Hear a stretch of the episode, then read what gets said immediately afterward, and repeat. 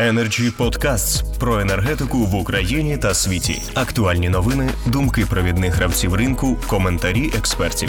Energy Podcasts.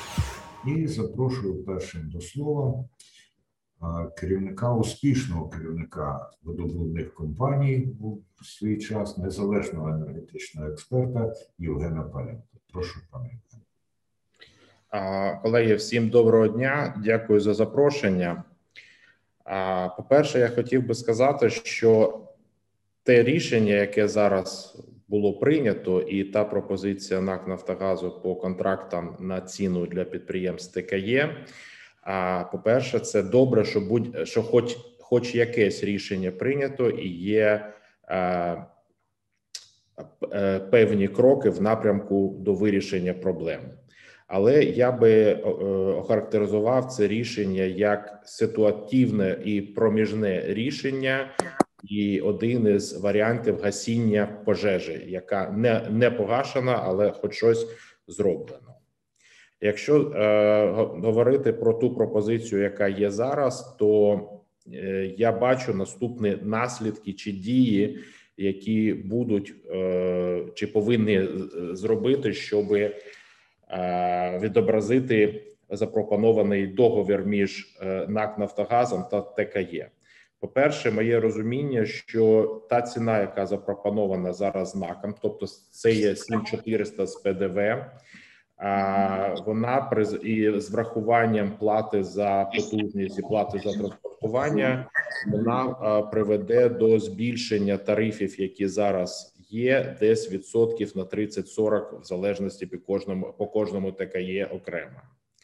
Щоб цей контракт працював, тобто щоб у ТКЄ були гроші на сплату е, цієї ціни на газ.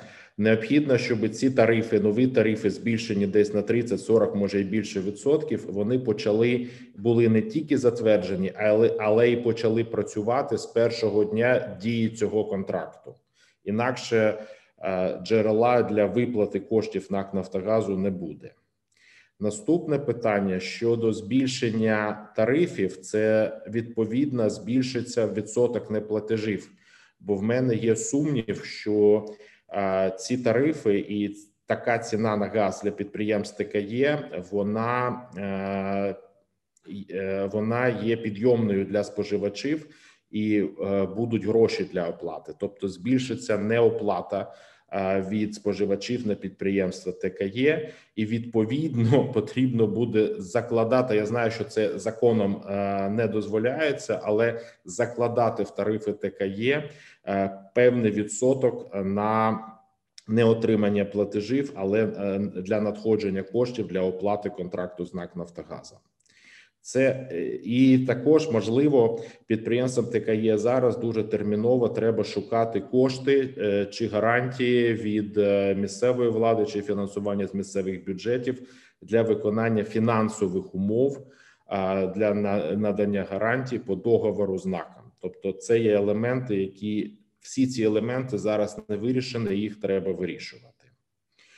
А другий е, елемент тут я би хотів подивитися на цю ситуацію взагалі з, е, з е, погляду на функціонування ринку газу. В нас зараз вже це друга ситуація, коли НАК Нафтогаз пропонує певним контрагентам газ за ціною, яка є спеціальною, тобто нижче ринку. Ми вже маємо ситуацію, коли НАК Нафтогаз пропонує ціну десь 7,40 для не для всіх, а для але для кількох споживачів газу для населення. Але для всіх всіх постачальників газу для населення ця ця ціна не є доступною. Energy Podcasts. І така ж ситуація в нас буде зараз з підприємствами ТКЄ, коли певний ресурс газу буде йти до підприємств ТКЄ по ціні, яка буде нижча ніж е, ціна на ринку в Україні. І е, з точки зору функціонування ринку газу можна сказати, що це є несе певні корупційні чи інші е, ризики до функціонування ринку природного газу, і може бути запитання з боку МВФ та інших партнерів.